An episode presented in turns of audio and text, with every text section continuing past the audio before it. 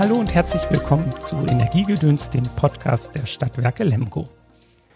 Heute haben wir in der Energiegedöns-Schublade zwei ja, Dinge, kann ich gar nicht sagen, rausgeholt, sondern einmal das Jahr 2020. Man könnte also sagen, das Leben mit seinen Höhen und Tiefen. Und ein Vornamen Jürgen haben wir da auch noch drin gefunden.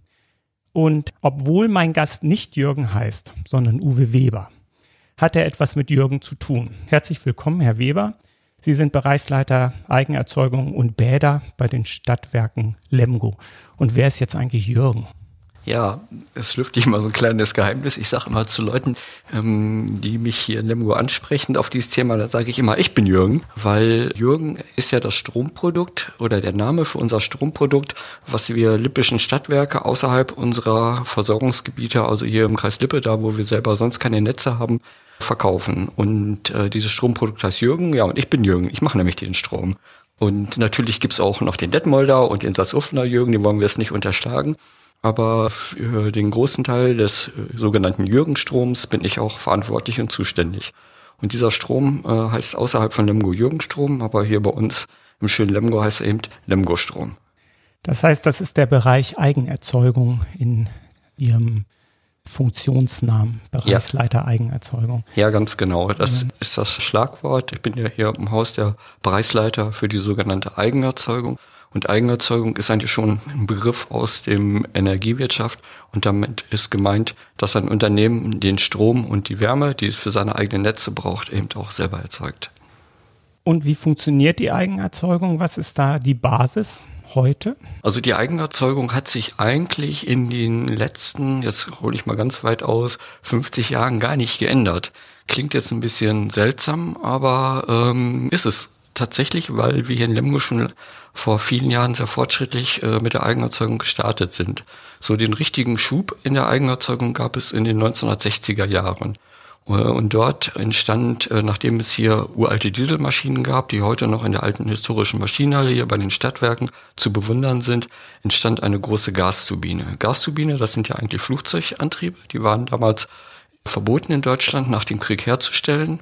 Und diese Gasturbinen kann man aber auch benutzen, um einen Generator ranzuhängen und Strom zu machen. Und äh, genau das hat man gemacht. Und die erste Industriegasturbine, die es in Deutschland nach dem Zweiten Weltkrieg gab, kam nach Lemgo, und zwar im Jahr 1963. Und ähm, die Lipper sind ja sehr als sparsam bekannt, die Lemgo sind natürlich auch Lipper.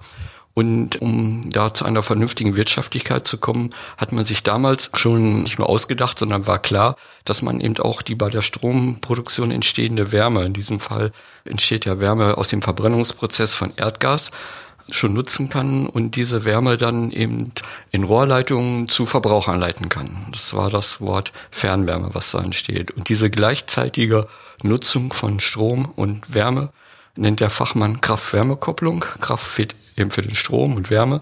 Damit ist eben gemeint, dass eben die bei der Stromproduktion anfallende Wärme auch mitgenutzt wird. Und das ist ein großes zentrales Thema das seit den 1963er Jahren eben durch die ganze Stadtwerkewelt hier in Lemgo geistert, nämlich dass wir den Strom in Kraft-Wärme-Kupplung herstellen, also Strom und Wärme gleichzeitig und damit eine große Effizienz äh, in dieser Strom- und Wärmeerzeugung. Und der zweite wichtige Punkt, der sich eigentlich gar nicht so sehr verändert hat, dieser Strom und die Wärme, die werden fast seit dem Beginn mit Erdgas hergestellt. Und Erdgas ist ja ein Brennstoff, der zwar fossil ist, aber von allen fossilen Energieträgern am wenigsten CO2 freisetzt. Und das ist natürlich ein ganz wichtiges Thema. Aber bis heute hat sich natürlich schon ein wenig verändert. Ja, und da kommen wir jetzt gleich auch noch zu, weil wir ja das Jahr 2020 auch im, in unserer Schublade gesehen haben. Also auch die Frage, was hat sich jetzt eigentlich in Bezug auf dieses Thema gerade in diesem Jahr auch verändert? Eine Baustelle, die man bewundern konnte, war ja der Abbau der Gasturbinenanlage im Bruchweg, also hinter dem, hinter der großen Geschäftsstelle der Stadtwerke Lemgo. Die ist demontiert worden. Da kann man sich natürlich fragen, was kommt eigentlich dafür? Also ja, ähm, ich glaube, hier ist das Stichwort, das Bessere ist der Feind des Guten. Und äh, diese große Gasturbine, die stand hier seit den 1980er Jahren. Das war wenn man so will, der Nachfolger der Gasturbine von 1963 und man hat schon in den 80er Jahren hier angefangen, ein Klimaschutzkonzept zu machen, wobei es damals das Wort Klimaschutzkonzept noch gar nicht gab. glaube, Klimaschutz sogar das Wort, weiß ich auch nicht, ob es das damals so in dem Sinne schon gab. Aber das hieß einfach Energieversorgungskonzept. Und man hat sich damals schon überlegt, dass es sinnvoll ist, äh, in einer Stadt abzugrenzen, wo versorgt man Kunden mit Fernwärme und wo versorgt man Kunden mit Erdgas. Und da ist eben damals 1980 diese große Gasturbine gekommen, die wir in diesem Jahr abgebaut haben. Und damit hat es einen Schub auch in der Fernwärme gegeben. Ja, und äh, das war das Gute, die Gasturbine. Und das Bessere sind jetzt in Zukunft Gasmotoren. Hm, das heißt große Motoren, die zum Beispiel auch in großen Bergbaumaschinen eingesetzt werden, in diesen riesen Lastern, die man vielleicht von dem Tagebau kennt, oder auch in Diesellokomotiven. Und diese Maschinen werden nicht mit Diesel, sondern auch mit Erdgas betrieben, sind sehr große Kolbenmotoren und die erzeugen dann Strom und eben aber auch die Wärme, die dort äh, aus dem Verbrennungsprozess in der Kolbenmaschine entsteht, wird dann auch ins Fernwärmenetz genutzt. Und wir sind in diesem Bereich Kolbenmaschinen, Motoren schon eigentlich ins Jahr 2005 eingestiegen und haben schon seitdem sechs große Anlagen gebaut. Die nennen wir Fachleute eigentlich Blockheizkraftwerke, weil man mit diesen Anlagen auch äh, große Wohnblöcke und Einkaufsblöcke eben äh, versorgen kann. Und äh, diese Motoren unterscheiden sich insofern von diesen Turbinen, dass sie eine erheblich größere Effizienz, wir nennen das Wirkungsgrad, aufweisen. Das heißt, ich kann mit dem eingesetzten Brennstoff mit diesen Maschinen doppelt so viel Strom erzeugen wie vorher mit den Gasturbinen. Und dieser riesige Effizienzgewinn ist natürlich auch nicht nur ein Wirtschaftlichkeitsgewinn, sondern ist natürlich auch ein äh, CO2-Gewinn. Und diese Blockheizkraftwerke, die kann man hier in Lemgo ja schon an verschiedenen Stellen sehen. Das sind diese schwarzen Klötze, sage ich jetzt mal etwas despektierlich, die wir, einer, einer davon steht ja am Bruchweg und ein Blockheizkraftwerk, weiß ich aus, steht hinter der Sauna, also hinterm Ole, nicht am, am Ende. Ja, genau. An der, an der Regenstor Straße, das ist allerdings dann nicht in schwarz, sondern gelb angestrichen, passend zum Farbkonzept des Olés. Und äh, ja, es gibt ja noch eins, äh, das ist am Lima Weg, äh, direkt am Klärwerk, am Heizkraftwerk West am Lima Weg. Und dann gibt's auch noch eins an der Hochschule, an äh, Campusallee. Und wir haben auch äh, am Schratweg in dem Gewerbegebiet auch noch eine Anlage stehen despektierlich finde ich diese Klötze nicht. Mich erinnern das immer so an Bauten, die man so mit Legosteinen baut. Und insofern finde ich das eigentlich, äh, Bauklötze da eigentlich ganz gut. Und das passt auch irgendwie, weil ähm, der Vorteil dieser Anlagen sind, die sind tatsächlich wie so aus dem Baukastensystem hergestellt. Weil sich die erste Anlage so gut bewährt hat, haben wir alle Anlagen komplett baugleich gebaut. Und mhm. dadurch das ist natürlich ein Kostenvorteil, aber auch für unsere Kollegen, die den Betrieb machen, ein Vorteil, weil sie immer mit gleichartigen Anlagen zu tun haben und sich natürlich dann mit der Wartung dieser Anlagen perfekt auskennen. Ja. Ähm, ich möchte nochmal, bevor wir das vertiefen mit der Kraft-Wärme-Kopplung, einmal die Frage stellen, ähm, was ist aus Ihrer Sicht eigentlich die größte Herausforderung für die Energiewirtschaft jetzt für die nächsten Jahre in Bezug auf Gas als Rohstoff und in Bezug auf die Emission von CO2 beziehungsweise eigentlich muss man ja sagen Emission von Treibhausgasen, wobei CO2 dann mit Sicherheit die größte Rolle spielt, einfach mengenmäßig. Ja, die Frage ist äh, gut und ich glaube, für um die Frage allein können wir noch einen eigenen Podcast machen, um die zu beantworten. Hm, grundsätzlich muss man vielleicht zwei Aspekte sehen. Der erste Aspekt ist erstmal, dass dieses Gas, was wir einsetzen, zwar mit hohem Wirkungsgrad äh, verbrannt wird, aber es ist immer noch fossil. Also müssen wir dazu kommen, Brennstoffe einzusetzen oder Strom und Wärme zu erzeugen, nicht mehr mit fossilen Brennstoffen. Ich möchte einmal kurz dazwischen fragen, ähm, nur dass es geklärt ist, was ist ein fossiler Brennstoff und wie unterscheidet er sich vom nicht fossilen Brennstoff oder gibt es überhaupt einen nicht fossilen Brennstoff? Ähm, doch ist, man kann es natürlich unterscheiden zwischen fossilen und nicht fossilen Brennstoff. Unter äh, fossilen Brennstoffen verstehen wir Brennstoffen, die in irgendeiner Form bei der Verbrennung CO2 freisetzen. Das heißt, das ist Erdöl, Erdgas, Kohle, also alles das, was vor Millionen Jahren aus alten Pflanzen innerhalb der Erde, äh, ja, wir nennen das karbonisiert wurde. Das Wort Carbon kommt ja von Kohlenstoff, also alle kohlenstoffhaltige Brennstoffe, die dann bei der Verbrennung CO2 freisetzen, sind fossile Brennstoffe. Das Gegenpol dazu sind Brennstoffe, die kein CO2 freisetzen, ähm, da fällt mir zum Beispiel spontan Wasserstoff ein. Das wäre zum Beispiel ein fossilfreier oder ein erneuerbarer Brennstoff. Wir nennen das Ganze in der Fachwelt ja erneuerbar. Das Wort erneuerbar äh, wird hier verwendet, weil wir kommen so aus einer Welt, wo wir aus äh, Sonne und Wind Strom machen können und äh, dieser Wind und die Sonne ist ja stetig zur Verfügung, das heißt wird immer wieder jeden Tag erneuert und daher kommt so dieser Begriff erneuerbare Strom und in diese Schiene geht auch das Thema Wasserstoff, weil äh, Wasserstoff muss man ja irgendwo herstellen üblicherweise aus der Elektrolyse, das heißt auf der Ausspaltung vom Wasser in Sauerstoff und Wasserstoff. Das macht man wiederum mit Strom. Und wenn dieser Strom, mit dem ich diesen Wasserstoff herstelle, aus erneuerbaren Energieträgern kommt, dann ist auch der Wasserstoff erneuerbar. Und das ist so praktisch der Gegenpol. Es gibt sicherlich noch andere Brennstoffe auch, aber ich glaube, das ist so der wichtigste, den wir heute hier nennen können. Also der Gegenpol zu fossilen ist dann beispielsweise Wasserstoff, der aus Sonne und Wind über Strom ja, hergestellt wird ja, oder genau. gewonnen wird. Mhm. Am Anfang war die Frage nach der größten Herausforderung. Jetzt bin ja. ich Ihnen da so reingegrätscht. Also da wollte ich äh, darauf zurückkommen, genau. genau. Und zwar hatte ich ja eben gesagt, das eine ist das Thema das Gas, weil die Herausforderung ist jetzt, äh, wir verbrennen ja einen Brennstoff und äh, wenn wir jetzt in Zukunft Strom und Wärme erzeugen wollen, wie machen wir das? Auf der Stromseite ist es aus meinen Begriffen relativ einfach, weil wir erleben ja, dass sich sehr gut aus Wind und aus Sonne Strom herstellen lässt. Das Ganze ist natürlich auch hier und da mit Schwierigkeiten verbunden. Allein das Thema Standort.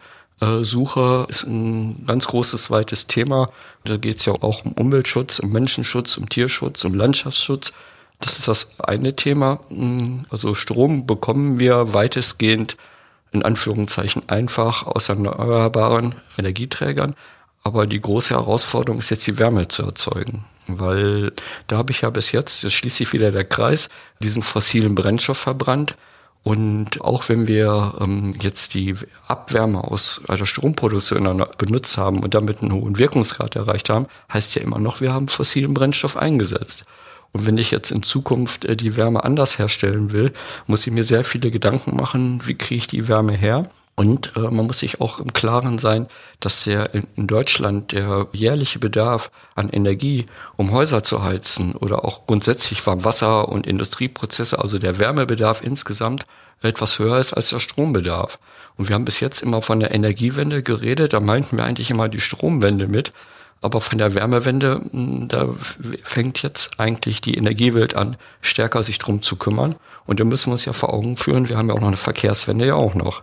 Das heißt, auch im Verkehrsbereich haben wir das Thema, auf erneuerbare Energieträger umzustellen. Ja, jetzt haben Sie schon quasi auf meine nächste Frage fast geantwortet, okay. aber ich stelle sie trotzdem nochmal explizit, dass Sie es auch nochmal äh, so sagen können, weil ich das wichtig finde, um ähm, das Nachfolgende dann zu verstehen.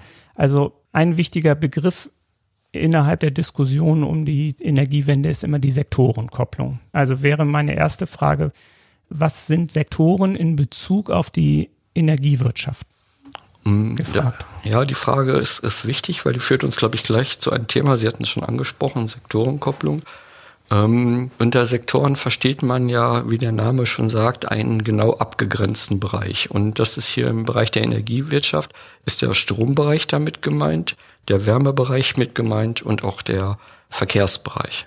So dass wir also drei erstmal für sich abgegrenzte Bereiche haben, in denen Energie benötigt wird von dem man ja auch sagen kann, dass sie ähm, in der konventionellen Energiewelt, möchte ich mal sagen, auch getrennt bedient worden sind. Nicht? Also der Verkehr ist vor allen Dingen über Benzin und Diesel bedient worden und die Mobilität. Strom äh, ist klassisch äh, AKW, ähm, also Atomkraftwerke, ja, genau. Kohlekraftwerke. Ähm, das wird jetzt zunehmend ersetzt oder ergänzt durch erneuerbare Energien. Und ja, Wärme war eigentlich bisher immer so zu einem großen Teil Aufgabe, sag ich mal, des einzelnen ähm, Haushalts, in dem jetzt Öl oder Gas verbrannt worden ist, um Wärme zu erzeugen. Ja, ganz genau. Also wir haben auf der einen Seite auf der Stromseite, im Stromsektor ganz klassisch die Kraftwerke, die aus irgendeinem Brennstoff Strom erzeugt haben. Und dann gab es auf der Wärmeseite die Heizungsanlagen, die jeder bei sich zu Hause hatten, die dann aus verschiedenen Brennstoffen, Gas, Öl, Kohle, Holz, was auch immer, die Wärme erzeugt haben. Das ist so die klassische Aufteilung in die verschiedenen Sektoren und die wir jetzt ja immer noch überwiegend auch in Deutschland haben. So, und jetzt möchte man also diese Sektoren miteinander koppeln. Wie soll das denn gehen? Ja, das ist eine ganz interessante Sache. Jetzt muss man aber dazu sagen, ich sagte ja eingangs schon, wir Lemgoa sind äh, ja schon recht fortschrittlich hier und andere natürlich auch. Und äh, diese Kopplung machen wir zum Teil ja schon seit vielen Jahren mit unserer Kraft-Wärme-Kopplung. Das sagt das Wort ja schon. Das heißt, wir haben hier schon die wirklich sehr klassische Form der Sektorenkopplung, indem wir Strom und Wärme, die bei einem Verbrennungsprozess entsteht oder äh, in einem, sagen wir mal, äh, Kraftwerksprozess, in dem ein Brennstoff verbrannt wird, wird eben die mechanische Energie genutzt, um Strom zu erzeugen und die Wärme, die aus diesem Prozess entsteht, in den Wärmesektor zu bedienen. Also hier haben wir schon mal eine klassische Sektorenkopplung da und diese Sektorenkopplung zeichnet sich hier auch durch eine sehr hohe Effizienz aus. Das heißt, den Brennstoff, den ich brauche, um eine bestimmte Strom- und Wärmemenge zu erzeugen, ist viel geringer, als wenn ich die gleiche Strom- und Wärmemenge in den getrennten Prozessen mache. Also das ist schon einmal gut. Ähm, und das ist auch schon ein Schritt, den viele große Städte noch gar nicht so haben. Da sind wir Lemgor oder andere Städte, die das machen, auch weiter. Aber genau das ist eben nur ein kleiner Schritt. Und dieser Strom und Wärme ist ja noch fossil. Und wenn wir von Sektorenkopplung reden, meinen wir heute eigentlich in Richtung Erneuerbare. Und das kann gehen, indem ich Strom den ich mit erneuerbaren Energieerzeugern erzeuge, also Windstrom oder äh, PV-Strom nutze, um zum Beispiel Wärme zu machen. Und da gibt es wieder mehrere Möglichkeiten. Die einfachste Möglichkeit ist der sogenannte Tauchsieder. Ähm, und da die andere Möglichkeit ist eben eine Wärmepumpe. Und ähm, diese Tauchsieder, das nennt man Power to Heat, also Englisch Kraft zu Wärme. Haben wir so einen Tauchsieder in Anführungsstrichen bei uns in Lemgo? Ja, in der Tat äh, haben wir sowas. Wir waren sogar eine der ersten Stadtwerke in Deutschland, die so einen großen Tauchsieder, so eine Power-to-Heat-Anlage für kommerziellen Einsatz haben. Jetzt muss man aber auch da mal ein bisschen genauer und auch ein bisschen vorsichtiger hingucken, ähm, weil erneuerbarer Strom und Wärme ist ja ein ziemlich knappes Gut. Wir haben derzeitig äh, sehen wir ja, erleben wir ja seit einigen Jahren noch einen starken Ausbau dieser erneuerbaren Stromerzeuger. Dennoch kommen wir im Jahre 2020, also in diesem Jahr, auf irgendwas über 50. Ich meine, Corona-bedingt und mit dem Wirtschaftsrückgang kommen wir irgendwie auf 55 Prozent Anteil Erneuerbare. Also noch weit weg von 100.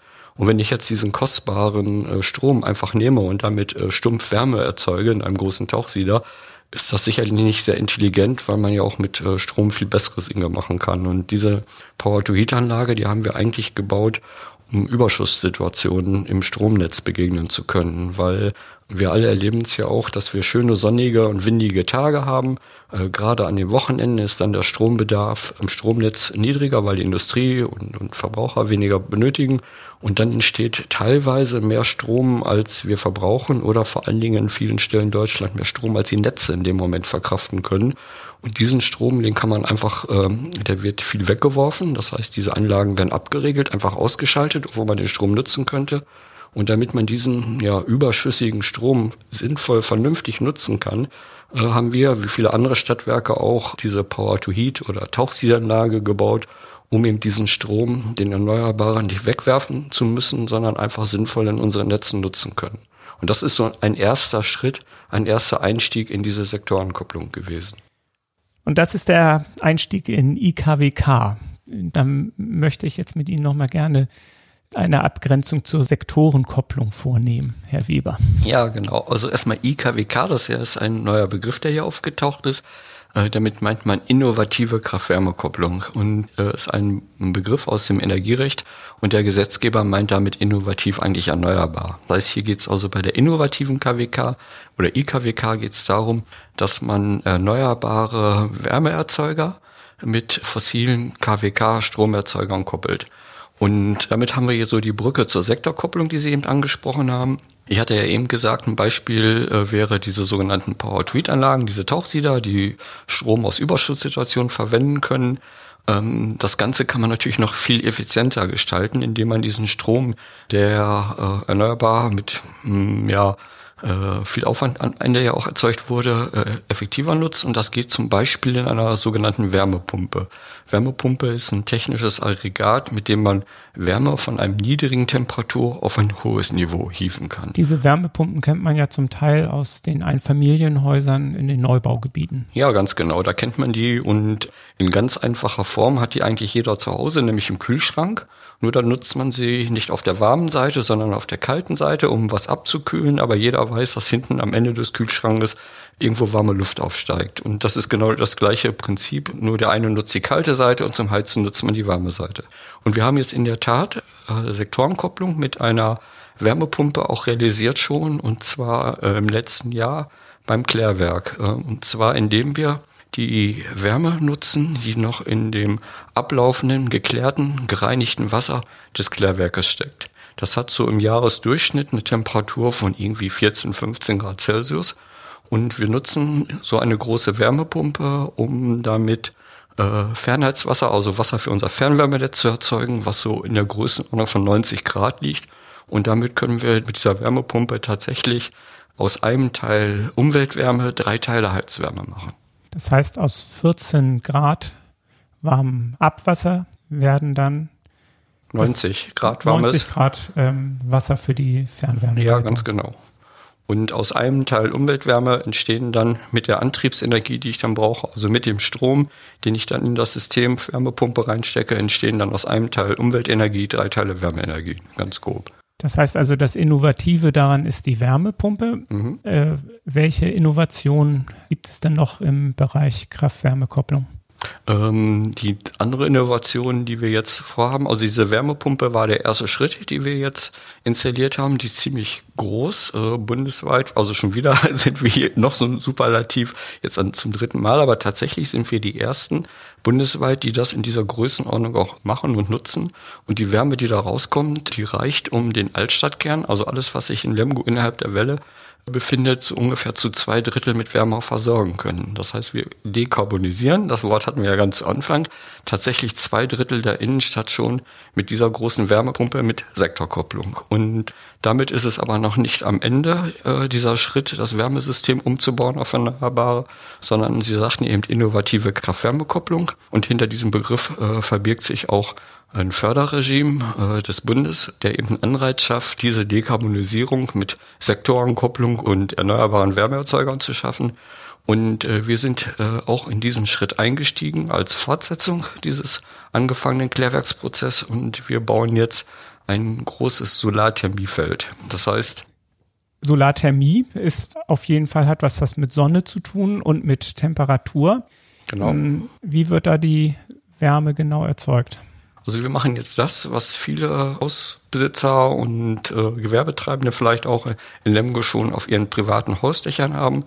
Äh, man kennt diese Panels, die so irgendwie so Meter 50 mal Meter groß sind, ähm, ja, ähm, fast schwarz auf den Dächern befestigt sind und da strömt jetzt kaltes Wasser auf der einen Seite rein und warmes Wasser äh, wieder raus und man nutzt dieses Wasser im Haus, um zum Beispiel Brauchwasser zum Duschen oder Warmwasser im Haus zu erzeugen, vorwiegend und im Winter auch ein bisschen noch mit zum Heizen. Und wir machen nahezu das Gleiche. Wir bauen jetzt äh, sehr viele von diesen Panels auf äh, nicht genutzten äh, landwirtschaftlichen Flächen in der Nähe des Klärwerkes auf und erzeugen damit auch warmes Wasser. Das heißt, ganz genau nehmen wir das sogenannte Rücklaufwasser, also das abgekühlte Wasser, was aus den Fernheizungen unserer Kunden kommt, schicken das durch diese Solarkollektoren und diese Kollektoren, wie der Name sagt, äh, sammeln Sonnenwärme ein und erwärmen damit dieses Rücklaufwasser äh, so, dass es äh, wieder 90 Grad hat und in den Vorlauf und zum Heizen der Häuser zurückgeht. Und wenn wir jetzt noch weiter in die Zukunft gucken, also ich nehme jetzt an, mit der Solarthermieanlage sind wir noch nicht bei 100 Prozent Dekarbonisierung. Das ist ja letztlich das Ziel für 2050. Ähm, was fehlt da noch? Also es, ähm, das Ziel für 2050 ist noch weit. Und ich muss auch ehrlich sagen, ich wage es auch gar nicht so weit in die Zukunft zu schauen für Lemgo, weil das ist einfach, wir hatten eben das Thema Herausforderung und auf der Wärmeseite kann ich wirklich auch noch nicht sagen, wie wir diese Herausforderung meistern können. Aber ich schaue mal so bis 2030, weil 2030 auch so ein Meilenstein ja in der Energiewende steht, wo bestimmte Ziele erreicht werden müssen. Und äh, da sehe ich zwei äh, Punkte, wie wir dort äh, weiterkommen, erneuerbare Fernwärme zu erzeugen. Ein ganz wichtiger Punkt, mit dem wir uns in Zukunft auch beschäftigen wollen, ist das Thema Holz. Das heißt, äh, es geht darum, um sogenannte nachwachsende Rohstoffe. Äh, man kann Holz eben auch sehr gut verbrennen und wenn es denn nachhaltig äh, auch angebaut und erzeugt wird und kann aus diesem Holz dann eben auch Wärme erzeugen. Und was sehr gut ist, dass dieses Holz System auch sehr gut harmoniert mit dem, mit der Solarthermieanlage, die ich skizziert habe, auch mit diesem Wärmepumpensystem.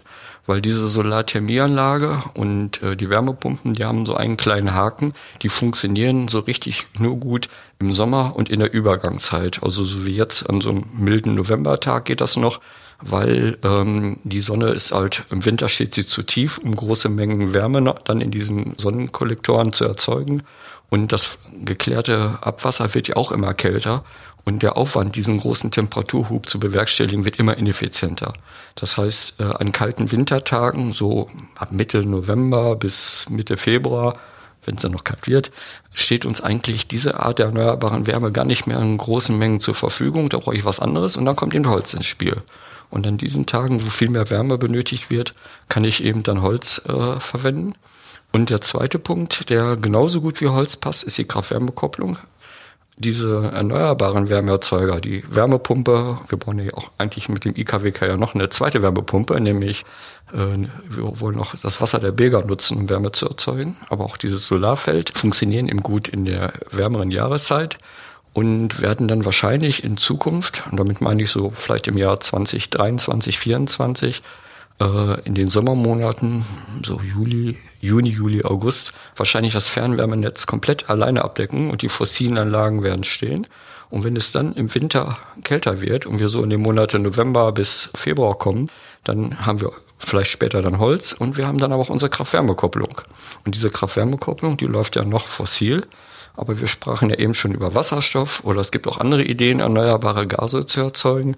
So, das heißt, auch an dieser Stelle kommen immer mehr erneuerbare Gase ins Spiel und äh, so, dass wir dann die vorhandene Kraft-Wärme-Kopplung nutzen können, um sie später mit äh, anderen Brennstoffen erneuerbar zu betreiben. Und das ist der große Charme an diesem System, was wir hier in Lemgo haben, weil es ist, äh, ja, ich nenne es jetzt mal Wasserstoff-ready, also fertig für Wasserstoff oder für erneuerbare Gase. Und wir haben hier sehr gute Voraussetzungen geschaffen, in Zukunft erneuerbare Wärme zu erzeugen. Und der Sektor Verkehr, der würde dann zum Teil zumindest über Strom bedient werden. Nicht? Da haben wir ja schon einen Podcast aufgenommen zur Elektromobilität. Das wäre dann möglicherweise einfach auch die Möglichkeit, über erneuerbar erzeugten Strom den Sektor Verkehr dann zu bedienen. Also das ist genau der Punkt. Und einer der früheren Staatssekretäre im Wirtschaftsministerium, also mit früher meinte ich so vor drei, vier Jahren, der Herr Barke, sagte mal, die Zukunft ist elektrisch. Und das war sicherlich ganz schon in, in vorweggenommen Ausblick, was uns alle erwartet. Die Zukunft wird tatsächlich überwiegend elektrisch sein. Ähm, wir werden nicht direkt merken, dass Elektroenergie jetzt hinter einer Energie steckt, weil wir haben ja eben versucht zu erklären, Sektorkopplung. Das heißt aber, wenn wir zum Beispiel äh, einen LKW mit Wasserstoff tanken, dann kommt der Wasserstoff eigentlich aus irgendeiner PV- oder Windanlage, weil er nämlich mit erneuerbaren Strom hergestellt wird. Und wenn unsere Kunden ihre Häuser heizen, dann äh, äh, merkt man die Wärme, aber da steht eigentlich Strom hinter, nämlich erneuerbarer Strom, der dann die Wärmepumpe angetrieben hat. Und insofern ist die Zukunft auf dem Autosektor ähnlich elektrisch wie auf dem Wärme- und im Stromsektor klar, natürlich. Und das macht ja auch deutlich, dass die Fernwärme eigentlich für den Endverbraucher die Möglichkeit ist, ein Teil der Energiewende zu werden, indem er sich an die Fernwärme anschließen lässt und ähm, dann die Innovation, die wir jetzt schon hier in Lemgo realisiert haben und das, was noch kommt, mitnutzen zu können, ohne in seinem Haus irgendwas an seiner Technik nochmal ändern zu müssen. Ja, ganz genau, das ist der Punkt. Äh, zum einen muss man sagen, wir hatten, wir sind ja mit angefangen, jetzt kommen wir so langsam auch zum Ende. Das, damit schließt sich ein Kreis. Ähm, wir sind dadurch, dass wir von Anfang an auf Sektorkopplung in Lemgo mit der Fernwärme gesetzt haben, da, wo viele große Städte erst 2030 hinwollen. Schauen Sie sich die Klimaschutzkonzepte zum Beispiel von Berlin an, urbane Wärmewende, die besagen, dass die großen Städte alle jetzt erstmal den Zwischenschritt von Kohle auf fossiles Erdgas, Kraft-Wärmekopplung machen, was wir ja eigentlich schon seit den 1960er Jahren machen. Und danach erst den Schritt in Richtung Erneuerbare. Da sind wir in Lemgo schon viel weiter. Wir haben diesen Schritt schon gemacht und sind ja jetzt schon den Schritt gegangen Richtung Erneuerbare. Und damit haben unsere Kunden eben die große Chance, ohne viel an ihrem Haus zu machen und die Art, wie sie ihr Haus zu überheizen, äh, direkt äh, die Wärmewende mit einzuleiten und eben auch das Klima zu unterstützen, indem sie äh, entweder weiterhin mit Fernwärme ihre Häuser beheizen oder eben auch in Zukunft sich an die Fernwärme anschließen, weil am Ende übernehmen wir die Aufgaben für die Kunden, sich selber aktiv um die Dekarbonisierung, um die Wärmewende zu kümmern. Und am Ende denke ich mal, äh, das kann ich jetzt nur so raten, werden wir es auch preiswerter machen können, weil wir das halt großtechnisch im großen Stil machen können. Und wenn Sie zu Hause anfangen müssten, eine Wärmepumpe zu Hause installieren, weil es in Zukunft vielleicht gar kein Erdgas mehr gibt, mit dem Sie heizen können, äh, das ist ja nicht so ganz ausgeschlossen. Heizöl wird ja auch schon ab 2030 für Neubauheizung nicht mehr zur Verfügung stehen. Äh, dann wird es für den Kunden immer teurer und aufwendiger, sein Haus individuell auf erneuerbare Energien umzustellen ja, hier passt es eigentlich, ne? Die Stadtwerke machen das für sie, sagen wir ja immer. Und das ist auch ein schönes Beispiel. Wir machen die Energiewende. Das heißt, das ist, Fernwärme ist der bequemste Weg, ein Teil der Energiewende zu werden. In Bezug auf Verkehr gehen wir ja äh, fahren wir beide voran, indem wir viel Fahrrad fahren. Ja. Das ist die andere Möglichkeit, ähm, ist aber mit mehr körperlichem Einsatz verbunden, als sich an die Fernwärme anschließen zu lassen. Ja, aber macht auch warm, also ist auch Sektorkopplung. Ja, ne? genau. Ähm, wir kommen so langsam zum Schluss. Eine Frage habe ich noch zum Fach. Und zwar gibt es noch irgendwie so etwas wie ein Herzensprojekt, was Sie schon seit längerem verfolgen und was aber noch nicht so richtig abgeschlossen ist. Also so ein richtiges Herzenprojekt haben wir tatsächlich jetzt eingeleitet. Das ist diese solarthermische Einlage. Weil mit diesen Gedanken tragen wir uns schon lange rum. Und es ist einfach äh, schwierig, sowas zu realisieren, weil diese Anlagen brauchen viel Fläche, weil halt viele regenerative Arten eben ähm, ja nicht so effizient in der Umsetzung sind. Also sie brauchen viel Fläche. Dann ist das Thema Kosten äh, ja und das Thema Wollen. Man muss ja auch dann Zeit und Gelegenheit und, und Möglichkeit haben und so weiter. Und das wird jetzt realisiert. Also das war mir schon großer Herzenwunsch, irgendwann eines Tages in das Thema solare Fernwärme einzusteigen, weil das für alle Beteiligten, auch für die Stadtwerke, aber für die Kunden viele Vorteile bietet. Weil wenn die Anlage erst einmal gebaut ist, dann erzeugt sie keine Betriebskosten mehr, sondern die Sonne arbeitet dann umsonst für uns. Und das war mir schon ein Herzenswunsch und äh, ich hoffe, dass wir den jetzt äh, im Jahr 2022 realisiert haben. Gibt es schon eine solarthermische Fernwärmeanlage irgendwo in Europa? Gibt es schon. Die Skandinavier sind ganz stark. Also in Skandinavien ist es sogar so, dass es dort das, was technisch machbar ist, nahezu schon erreicht wurde.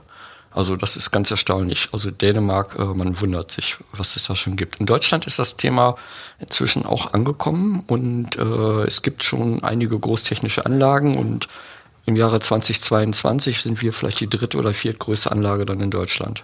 Lemgo ist genau. wieder eine kleine Stadt, wird ganz groß. Ich möchte zum Schluss noch auf unsere Rubrik kommen. Das ist die Entweder-Oder-Rubrik.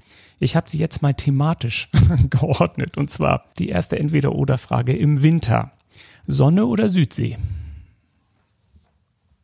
Balkon. Im Winter sitzen Sie auf dem Balkon. Ja, also ehrlich gesagt, äh, na gut, dann passt das so ein Thema Sonne. Südsee finde ich geht gar nicht, weil mein persönlicher CO2-Fußabdruck würde das jetzt nicht zulassen. Sonne haben wir ja nicht immerhin Lippe, also Balkon und dann auf die Sonne warten. Das ist der Kompromiss. Sehr gut. Und für die Freizeit lesen oder laufen? Mm, beides. Also wer mich kennt, weiß, dass ich jemand bin, der nicht so still auf der Stelle sitzen kann, immer in Bewegung bin, also laufen, aber abends dann auch lesen. Und äh, bei mir gibt es zu Hause keinen Fernseher und ich lese halt viel. Lesen Sie im Bett? Ja, ich lese gerne im Bett. Haben Sie dann so spannende Lektüre, dass Sie nicht einschlafen?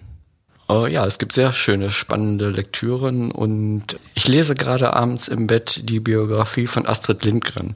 Astrid Lindgren ist ja nicht nur Kinderbuchautorin, sondern hat sich auch sehr für Umwelt und soziale Themen eingesetzt und eine echte Powerfrau. Und unfassbar, was die Frau vor 100 Jahren ungefähr bewegt hat. Das ist dann so spannend zu lesen, dass sie nicht einschlafen müssen. Ganz genau. Und für den Ruhestand, jetzt habe ich ähm, vor unserem Gespräch erfahren, der ist noch ein bisschen hin. Ich habe die Frage trotzdem gelassen. Also, und im Ruhestand ruhen oder reisen? Mm, reisen sicherlich auch, aber ich bin jetzt, ich sagte ja eben das Thema äh, Fußabdruck, da bin ich jetzt äh, Reisen eher mit dem Fahrrad, so Geschichten zählen bei mir an und ansonsten so ein richtig Ruheständler bin ich glaube ich nicht, sondern mehr ein Unruheständler Und äh, ich habe eigentlich vor, mein Know-how, was ich mir hier langjährig aufgebaut habe, äh, weiterhin auch zu nutzen und äh, einmal für die Stadtwerke zur Verfügung zu stellen, vielleicht im Beratungsbereich, in diesem energiewirtschaftlichen Bereich. Und das, was ich jetzt auch schon mache, auch das Know-how weiter anderen Stadtwerken äh, zur Verfügung stelle, auch als Berater und natürlich auch, ich bin in zwei Verbänden bundesweit tätig hier mit energiewirtschaftlichen Themen und das möchte ich dann auch noch eine Zeit lang weitermachen. Ja, Herr Weber, ich danke Ihnen für dieses Gespräch. Ich habe wieder viel dazugelernt. Schön, dass Sie hier rübergekommen sind vom Bruchweg in den Mittelpunkt. Ja, danke schön. Und ich freue mich, dass wir so schön plaudern konnten und danke für Ihre sehr interessanten Fragen, die ich zum Glück beantworten konnte. ja, Dankeschön. Ja, ich danke fürs Zuhören. Mein Name ist Tobias Schönhoff. Ich freue mich auf das nächste Gespräch. Für Kritik, Anregungen und auch Themenvorschläge sind wir offen unter redaktion.stadtwerke-lemgo.de.